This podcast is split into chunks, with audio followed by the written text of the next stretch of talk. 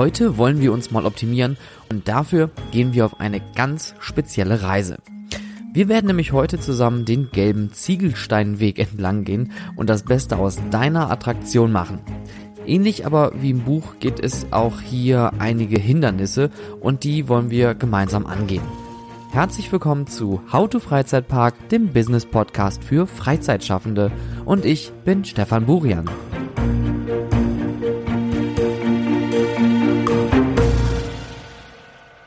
Heute wollen wir die ganze Situation deiner Attraktion mal genauer unter die Lupe nehmen.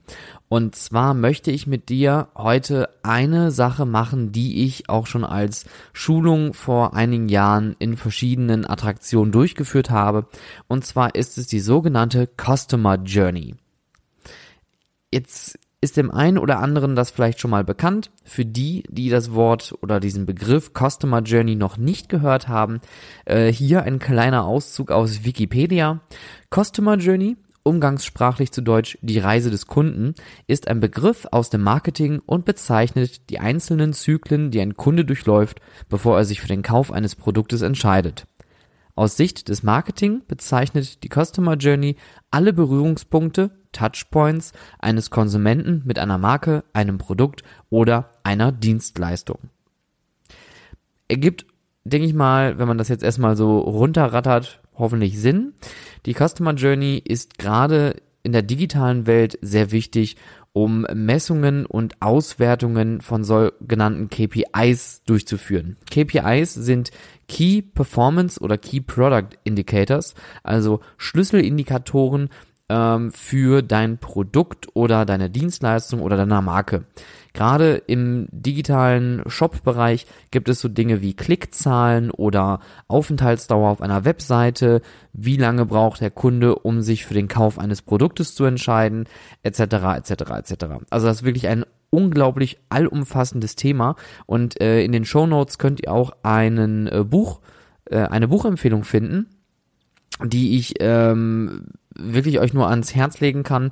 Ähm, also ein großartiges Buch, was sich genau mit dem Thema Touchpoints vor allem auch beschäftigt. Und ähm, da kann man einige gute Dinge draus ableiten. Aber wir wollen dieses Customer Journey Prinzip jetzt einmal nehmen und für uns umwandeln. Das heißt also, wir gehen natürlich nicht davon aus, dass wir einen Kunden haben, sondern wir bezeichnen natürlich unsere Kunden als Besucher. Die besuchen unsere Attraktion. Und deswegen ist es bei uns auch keine Customer Journey, sondern eine sogenannte Guest Journey. Und wir werden das Ganze auch nicht so stark an irgendwelchen Indikatoren festmachen. Das Ganze wird eine eher gefühlte Geschichte werden, aber gerade durch dieses Gefühlte, also das Emotionale, was wir da jetzt reinstecken werden, ähm, besteht die Möglichkeit, eine größere Bindung zwischen Mitarbeitern und Besuchern herzustellen. Und ähm, unsere Guest Journey hat insgesamt vier Phasen. Und das ist jetzt auch der erste Schritt für deine Attraktion, das einmal selber mitzumachen, durchzumachen, einmal ähm, niederzuschreiben. Diese vier Phasen erlebt jeder Besucher. Und zwar die Vorbereitung, die Anreise, das Erlebnis und das Nacherlebnis. Innerhalb dieser vier Phasen gibt es natürlich unterschiedliche Dinge, die passieren können und unterschiedliche ähm, Dinge, die wir auch beeinflussen können. Äh, Im Sinne von passieren, in der Vorbereitung, klar, man schaut sich eine Webseite an oder einen Flyer, man informiert sich über deine Attraktion, man ähm, schaut, wie man da hinkommt, dann beginnt die Anreise, man kommt an der Attraktion an und dann beginnt das Erlebnis, äh, besucht die Fahrattraktion, Fahrgeschäfte, macht irgendwelche Shows mit, ist im Shop, ist im äh, Café und hat vielleicht einen kleinen Snack und danach ist auch der, äh, der Besuch vorbei und dann geht es ins Nacherlebnis, das heißt, was erzählen sich die Leute, was bleibt in Erinnerung, was wird aber auch nachfolgend noch von deiner Attraktion aus an die Besucher herangetragen. Sei es ähm, irgendwelches Merchandising, was gebrandet ist, sei es vielleicht ähm, Flyer oder auch ähm, Welcome Back Gutscheine, die dann für einen zweiten Besuch den Eintrittspreis ein bisschen günstiger machen oder vielleicht sogar ein Newsletter, den die Leute abonniert haben und bekommen nach ihrem Besuch noch eine E-Mail mit der Bitte um eine Bewertung und auch diese Bewertung gehört auch zum Nacherlebnis, die Bewertung auf Google, Facebook und allen anderen Bewertungsplattformen, die für deine Attraktion relevant sind. In der ersten Phase jetzt beschäftigen wir uns also damit, was kann in diesen vier Phasen schiefgehen? Und das wollen wir jetzt nicht machen, weil wir denken, alles Negative ist jetzt mega, mega wichtig, sondern an der Stelle möchte ich dir mitgeben, es gibt für jede Handlung irgendwie eine Motivation. Und wir wollen ein bisschen Verständnis für die Besucher ähm, erschaffen. Deine Mitarbeiter stehen natürlich an der Front, die werden die Tickets verkaufen, die werden aber auch später Beschwerden annehmen. Die werden auch mal vielleicht einen etwas ungehaltenen Familienvater vor sich stehen haben oder vielleicht ein paar quengelnde Kinder.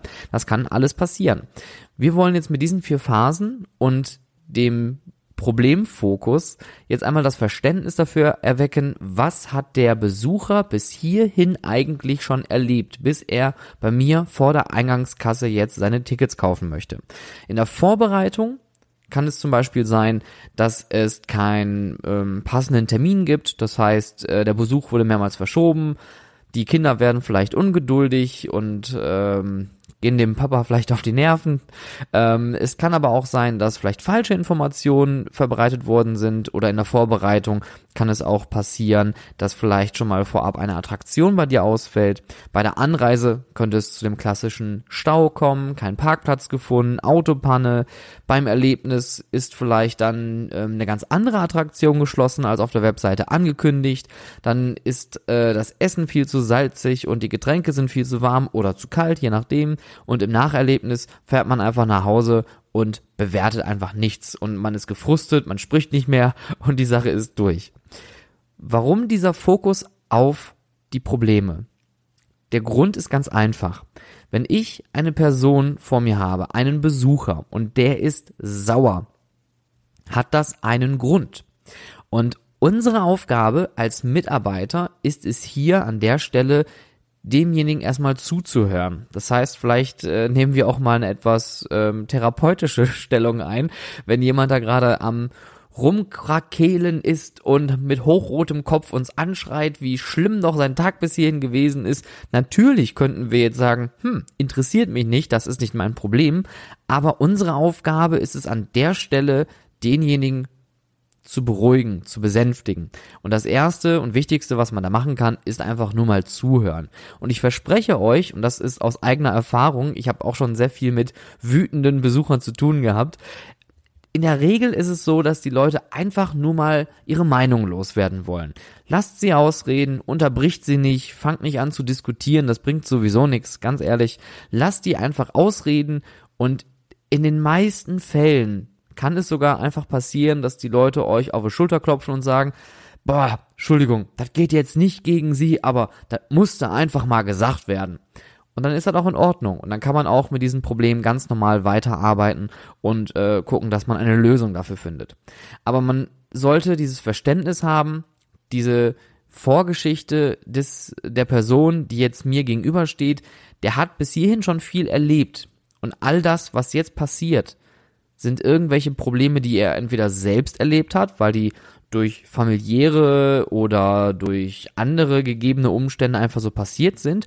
Oder, und da kommen wir jetzt zum zweiten Step in der ähm, Verständnisreise hier, ähm, vielleicht sind diese Probleme aber auch von uns ausgemacht.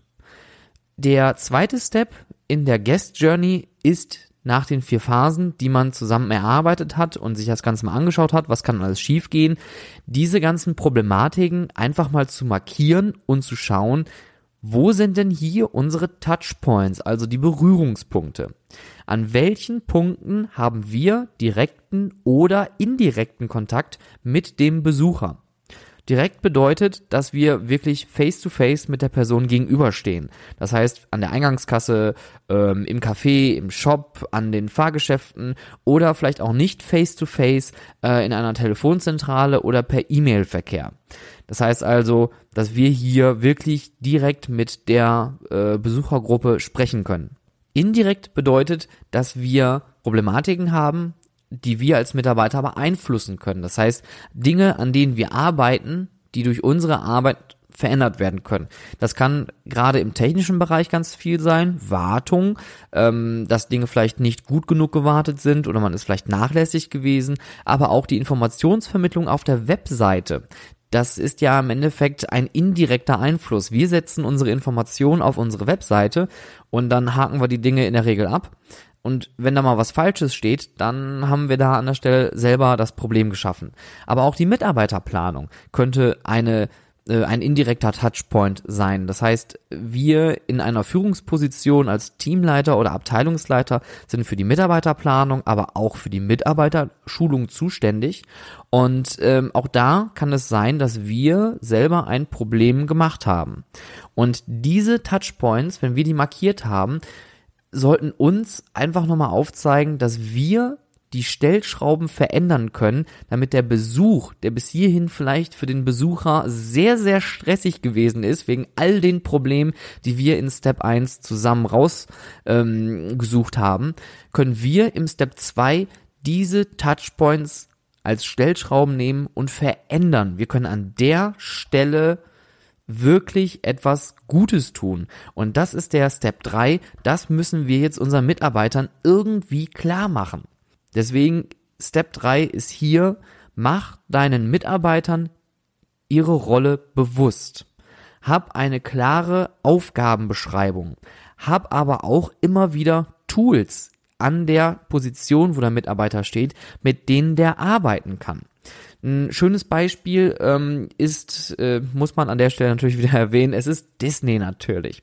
Wenn ihr mal in einem Disney-Park seid und ihr habt irgendein Problem und sei es nur, mein Reißverschluss ist kaputt und äh, jetzt kriege ich die Hose nicht mehr zu, spricht mal einen Mitarbeiter drauf an. Innerhalb von wenigen Sekunden oder Minuten haben die eine Lösung parat. Die haben immer so kleine Taschen bei sich und diese Taschen sind voll mit Kram. Und Kram im Sinne von, die haben Pflaster bei sich, die haben Parkkarten bei sich, die haben aber auch ähm, Büroklammern oder Sicherheitsnadeln dabei. Das ist der Wahnsinn, wirklich, was die Leute dabei haben. Und auch dazu gibt es ein ganz, ganz schönes Buch. Auch das werde ich nachher in den Show Notes noch mit äh, verlinken ähm, das kann ich auch nur jedem ans Herz legen, der seine ähm, Mitarbeiter-Experience verbessern möchte. Hört auch auf eure Mitarbeiter. Das ist auch sehr, sehr wichtig. Und da kommen wir auch zu Step 4. Lasse Fehler und Gedanken zu. Wenn mal etwas schiefgehen sollte zwischen Mitarbeiter und Besucher, dann ist es natürlich schlimm und auch schlecht. Und vielleicht gibt es irgendwo eine Ein-Sterne-Bewertung auf Google. Wenn wir aber daraus lernen und diesen Fehler zulassen, können wir vielleicht eine neue Sichtweise generieren oder auch den Gedanken dazu, zu dieser vielleicht etwas problematischen äh, Problemlösung des Mitarbeiters einfach mal anhören und das Ganze zusammen entwickeln. Denn ganz ehrlich, natürlich können wir, wenn wir in einer höheren Führungsposition sind, können wir immer wieder Vorschläge machen und Situationen erklären. Aber diejenigen, die wirklich den ganzen Tag mit den Besuchern zu tun haben, das sind deine Mitarbeiter da draußen. Deine Teilzeit- und Vollzeitaushilfen, die da draußen stehen, das sind diejenigen, die in der Regel den besten Input haben. Also lasse Gedanken zu, Hör dir diese Tipps und Tricks an. Wenn die Mitarbeiter Ideen haben, hör sie dir an, redet darüber und wenn mal Fehler passieren, lasst sie zu. Niemand ist perfekt. Das ist ganz, ganz wichtig. Ich persönlich bin kein großer Freund von Perfektionismus. Ähm, und für alle Zuhörer, die mich persönlich kennen, die werden jetzt wahrscheinlich ganz doll mit dem Kopf nicken. Ähm, ich bin absoluter Chaot, aber ich bin aber auch sehr offen für ähm, Kritik und auch für Fehler. Das heißt also, wenn ich Fehler mache, ich lasse mir gern erklären, warum dieser Fehler jetzt ein Fehler gewesen ist und bin auch sehr offen mit diesen ähm, Situationen und lasse mich auch gerne eines Besseren belehren und äh, lasse mir auch gerne andere Sichtweisen erklären. Und das ist halt auch ganz kritisch, wenn man in dieser Branche arbeitet. Menschen sind natürlich nicht alle gleich alle sind unterschiedlich, jeder hat andere Probleme, jeder hat andere schreiende Affen auf den Schultern, die ihn den ganzen Tag in die Ohren, in den Ohren legen. Ähm, aber lass diese Fehler und lass diese Gedanken vor allem zu, um das Beste aus deiner Attraktion zu machen. Also, kleines Fazit. Vier Steps, Um deine Attraktion besser verstehen zu können, Step 1, erstelle eine Guest Journey für deine Attraktion. Step 2, markiere alle indirekten und direkten Touchpoints, alle Berührungspunkte, die ihr habt. Step 3, mache deinen Mitarbeitern bewusst, was deren Rolle ist und was man auch machen kann im Zuge dieses Steps von den Mitarbeitern in dieser halb, äh, innerhalb dieser Schulung einfach mal so ein bisschen brainstormen lassen, was kann man an diesen Stellen besser machen. Es muss nicht immer was mit Geld zu tun haben, man muss nicht immer großartig in irgendwas investieren. Manchmal reicht es auch, wenn man vielleicht irgendwas von A nach B irgendwie umstellt oder irgendwie eine Wegführung ändert. Oder ja, auch das ist ein Thema, worüber ich wahrscheinlich auch eine komplette Folge machen könnte über Schilder. Aber manchmal hilft vielleicht auch irgendeine geschriebene Notiz, eine Information für die Gäste da draußen, um irgendetwas großartig zu verändern. Step 4, lasse Fehler und Gedanken zu und wenn man diese Schulung einmal gemacht hat, dann sollte man das auch immer wieder reflektieren und die Ergebnisse auch öffentlich präsentieren für alle Mitarbeiter in deiner Attraktion. Um so eine Attraktion auf einem hohen Qualitätsniveau halten zu können, ist eine Guest Journey sehr hilfreich, um einen Weg der Besucher für sich selbst klar zu machen, aber auch Verständnis für äh, dafür zu wecken, was denn so alles schiefgehen kann. Und auch ein Verständnis dafür zu wecken, dass es an uns liegt, den Aufenthalt für unsere Besucher so großartig wie möglich zu machen. Wenn du für deine Attraktion einen kompletten Workshop zu diesem Thema durchführen möchtest, dann kannst du mich gerne kontaktieren. Auf www.stefanburian.com findest du all meine Kontaktdaten und ich würde mich sehr freuen, dir und deinen Mitarbeitern die Reise deiner Besucher näher bringen zu können. Mit großen Schritten bewegen wir uns auf die Sommersaison 2020 zu und wir wollen uns mal in der nächsten Folge einige Dinge innerhalb einer Attraktion genauer anschauen, unter anderem den Alltag eines Fahrgeschäft-Mitarbeiters. Wie immer würde ich mich darüber freuen, wenn du mich auf iTunes bewertest und auch gerne auf Instagram mir folgst, at howtofreizeitpark. Gerne auch über LinkedIn oder Facebook Kommentare schreiben, Feedback geben. Da freue ich mich immer sehr drüber. Vielen Dank, dass du bei dieser Folge mit dabei gewesen bist und bis bald.